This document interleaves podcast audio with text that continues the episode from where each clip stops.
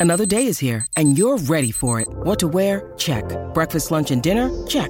Planning for what's next and how to save for it? That's where Bank of America can help. For your financial to-dos, Bank of America has experts ready to help get you closer to your goals.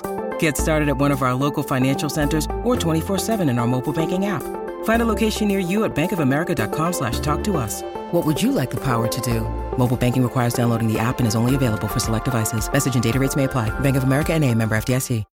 When you need mealtime inspiration, it's worth shopping Kroger, where you'll find over 30,000 mouthwatering choices that excite your inner foodie. And no matter what tasty choice you make, you'll enjoy our everyday low prices, plus extra ways to save, like digital coupons worth over $600 each week. You can also save up to $1 off per gallon at the pump with fuel points. More savings and more inspiring flavors make shopping Kroger worth it every time. Kroger, fresh for everyone. Fuel restrictions apply. The Bert Show. It is Black History Month. Here is a big old thank you from Mikhail Reed from Shea Butta Shawty. Black owned business, put you in the spotlight. Bert Show, gonna have you shining bright. With your name off on the marquee. In the month where we celebrate your history. Good morning, Bert Show family. This is Michael Reed once again from Shea Butta Shawty Soul Care brand. Just wanted to take a moment to say thank you, thank you, thank you for all the support, all the love, all the exposure. We truly, truly appreciate that. We have already tapped in with so many new shotties. We have um, ki- helped them to kick off their journey to healing, provided some custom shea butter blends, plus some packaged experiences for every single occasion. So if you are looking for a brand to help you kick off your journey to healing, look no further. Shea Butta Shawty is the way to go.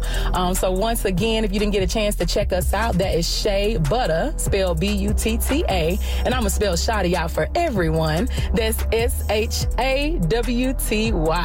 Once again, this is Michael Reed, founder of Shea Butta Shawty Soul Care brand. You all have a wonderful day. Thanks so much. Let's try to help out another black owned business. Good morning, Bert Show listeners. My name is Terrence Scott. I grew up in the Atlanta area. I'm currently a firefighter in Clarksville, Tennessee, right outside of Nashville. I love serving our community. Before the pandemic hit, my wife and I started a food truck serving our community and the men and women of the Fort Campbell Army Post. Cooking has always been a passion of ours. We built a great reputation within the community. Due to the excessive increase of meat prices, we had to end up shutting down. We were able to continue to sell our signature fire pit sweet heat barbecue sauce. This item goes well on ribs, pork, chicken, brisket, and can even be used as a dipping sauce. Thanks, Bert Show, for featuring us. For ordering information, visit our website at firepitbbqclarksville.com. Also, follow us on Facebook and Instagram. All right, so if you want to help out there, all the info is linked directly from thebertshow.com. All right, Abby, the Instagram debates on unfollowing, muting, blocking. What do you got? Yeah, my mom and I actually got into this debate last week where we were both talking about how we fall into one or two categories. When you're done seeing somebody's stuff on social media, do you unfollow them? Do you just totally remove them as a follower or do you mute them? So I was surprised to see one of my favorite podcasts, The Toast, talk about this exact same thing. On my flight home yesterday, I unfollowed almost 100 people. Poor Kay. I just like was getting a little out of control, like a little willy nilly with like my follows, you know? It just got me thinking because before I would unfollow someone, especially if they like followed me back, I would be like, oh, this is like gonna start a problem. They're, they're gonna think I'm like mad at them or I don't like them. And that's just not the case, you know? Like, not everyone's content is gonna serve you at all different times of your life. Like, I don't hate you. It's just like your content's not for me. And you wouldn't want to hit them with the mute? But then I'm like, okay, we're really gonna like be like so phony and keep up Sense- appearances like- because you just don't want to follow someone. and we're gonna tiptoe around people's feelings. Like maybe I, I don't know. I just don't agree like with with babying everyone. And then somebody messaged me and she like agreed with me. She was like, "No, Turdy, I totally feel this. Like I literally unfollowed you last year because like your content didn't serve me anymore. And then I became a toaster, so I refollowed you and like now I'm loving it. I was like, okay, wait, This can't apply to me. wait a damn minute. But no, like she's right. That hurts though. It hurts when it's like She threw that back in my face. Yeah. But she's not wrong. So my heart goes out to the hundred. the hundred fallen follows. We will be reunited. We salute you. Thank you for your service. Not everything is meant to last forever, you know? For so for me, I'm in the mute category. You have to do something really heinous for me to unfollow you, or you have to be so inconsequential in my life that me unfollowing you is is literally nothing. Mm-hmm. My mom will fo- unfollow just about anybody. Like you look at her the wrong way in public, she's unfollowing you. she's like, I don't need to see that chick anymore. If it's a friend, I'll probably mute. But if it's just some content provider, bye bye. Yeah, I, I'm. I've gone through and I've like cold. Like it's normally one of those things that you do at the beginning of the year, like you're like a, um, like an early spring cleaning, and you're just going through all of your social media accounts and trying to tighten things up. And but I am in the same boat as Abby. Like you, you got to do something like pretty gnarly for me to like unfollow you, because otherwise I'm just I'm gonna I'm gonna mute you. I've gone through phases with this. I, I definitely was once a blocker. I mean, we used to have segments on it, the block party. Back, back, I used to block a lot. But uh, in recent times, I've become more of a muter. I don't know why, but I do think people get satisfaction out of being blocked. So as opposed to that, Yeah. I, I mute more now. So that's how I am on Twitter, formerly known as Twitter, now X. But when it comes to Instagram, because I am so like I like I share a lot of my personal life and now my child, I have no problem blocking you on Instagram. The minute you say something or do something that is bringing a damper on my party online, nah, bye bye. I'm blocking you. So uh, I got sh- not chewed out, um, but a couple of listeners DM'd me when I was doing an Ask Me Anything the other day, and they asked me why I was still following my ex, and I had muted her, but my thought process was like, even though we're broken up, I didn't want to offend her by an unfollow, so I just muted her. Um, because I didn't understand like the social etiquette by it, and they're like, "Well, she's not following you," and that's when I went, "Well, I'm not following her." but I didn't know it. I guess in a in a case of a breakup, you unfollow. I mean, you it you can. Sometimes you do, sometimes you don't. I mean, that's why when it comes to celebrity news, I mean, like the minute Selena Gomez unfollowed Justin Bieber or vice versa, it's like, oh my god, Right. What happened? And there are people that notice that immediately. oh yeah, Oh, yeah, quick. I told you guys yesterday I was going in for that acupuncture, right? oh yeah. A whole bunch of you guys hit me up on DM saying you were really, really nervous about going. You thought about going, but having all sorts of needles in your body and your face or whatever, it was enough to freak you out, so you didn't do it. So Not bad. um, it's it wasn't bad at all. Actually, it was no problem. Um, so yeah, I go in there yesterday and I tell the doctor exactly what's going on. I tell her about some of the analytics that I'm seeing in my body on my gadgets and my health apps and stuff that aren't making me real comfortable. That indicate that my body is under a lot of pressure and stress. Even though mentally, I've been telling you guys. I feel great. I mean, I really feel great. So when I'm looking at the data and it's telling me I'm not great, I just want to throw this thing out the window, right? so I go yesterday and I talk to her about it, and she's like, all the things that you're concerned with, and there are three major um, uh, categories. That I don't want to get into. It's too advanced, and it's all biohacking, and it's health and blah. But anyway, there are three things there that I'm not happy about, and she's like, Bert, uh, I think you're focusing on the wrong things here. If we can focus on you getting better sleep, then it will take care of the pressure points in your body that are showing stress right now. So I'm like, well, that makes a whole hell of a lot of sense, right? Because if you're not getting good sleep and you're not healing and you're not recovering, that ha- affects everything in your body. I mean, when you think about it, there are only three things we really need, right? We need what we're putting in our body. You need oxygen to live. And the third one, food. That's pretty good. Yep. Food, oxygen, sleep, you know, all three pretty important things. My husband harps on me all the time about sleep because he listens to all these smarty pants uh, podcasts, and I, I think we've always known sleep is important, but I think more so now, more research is being in, being done as to how important it is, not just to your body but to your brain, and that we need to take. Um, we need to be super diligent about getting adequate sleep, and that's why this culture of like exhaustion and so busy and.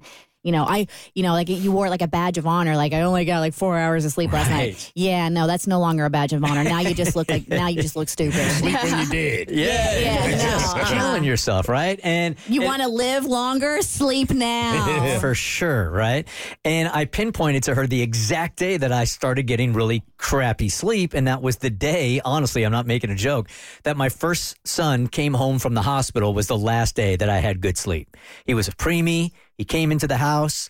Uh, I remember lying down and I could hear my heart beat through my chest, in my ears, filled with so much fear that was something was going to happen to him if I fell asleep. I remember that day like it was yesterday. And that was the last day that I got good sleep. Now, he's 21. I don't really get too concerned about his sleep now, but I'm not sure if that had something to do with it. I don't know if the therapy unlocked some kind of trauma. But either way, the bottom line has been if I'm not taking a sleep aid, I'm getting three hours of sleep, if that, and it's a light sleep.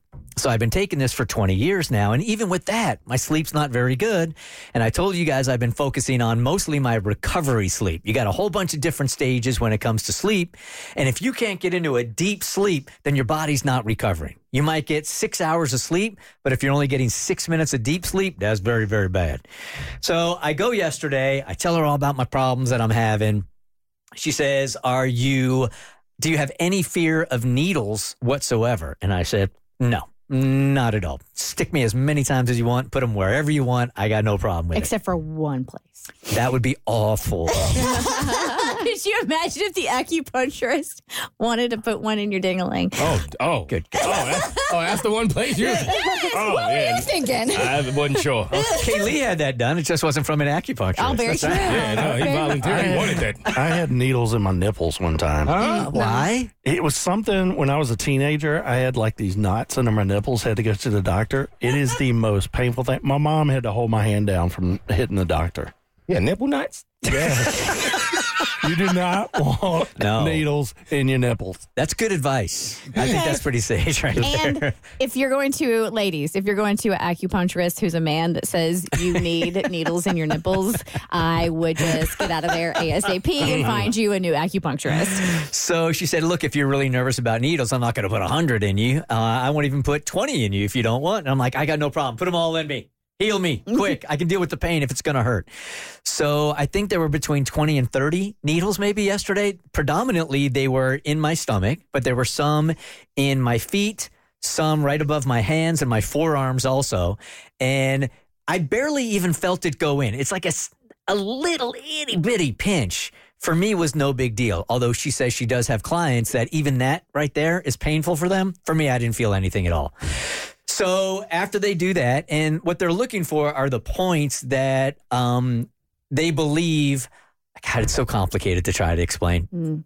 Google it. Um, so she puts those in me. Um, I, I lay there for 25, 30 minutes. She comes back in, takes the needles out. I go home. She says, Look, if you're feeling tired tonight, do not fight it. It- it- just go right to sleep because you're probably going to feel tired tonight. I'm like, Whatever.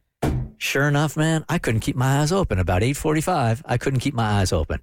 So um, I fall asleep around nine o'clock last night. I open up my analytics this morning. I got more deep sleep last night, which is an hour, and I still have to bill from that than I ever have before. No, Wow. Ever. Ever. 20 minutes max for me. And the very first night was 52 minutes. And my heart rate was down to 58 beats per minute, which is really, really great for me. And that's just the first night Wow. Did you feel it when you woke up? definitely felt refreshed 100% also changed my pillow yesterday too because two people in my life yesterday were asking me where i have pain points and they're in my neck and i have said that i can't find a pillow that works for me both of them in the same day suggested that i just wrap up a, um, a towel or a, uh, a comforter and try to lay on that and i did that last night and it was fantastic i don't need a pillow all you need is a towel so between that and the acupuncture yesterday, I don't know if this is a one offer. I don't know if this is in my head or not, but I feel fantastic and I slept uh, over seven, seven and a half hours last night. So are you going to go? Is it like a weekly treatment that you have to get, or are you just going to play it by ear, see what happens tonight? So she was telling me that in the US, for whatever reason, we are programmed to go like once a week. But in China, they do this like every day or every other day. So uh, I made an appointment for Saturday and I'm already booked for next Wednesday also. So I'm going to do it twice a week. All right. Well, Kristen and I are available if you want us to make you a pin cushion. We have great aim.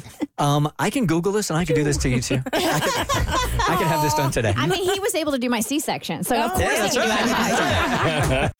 my The Bert Show.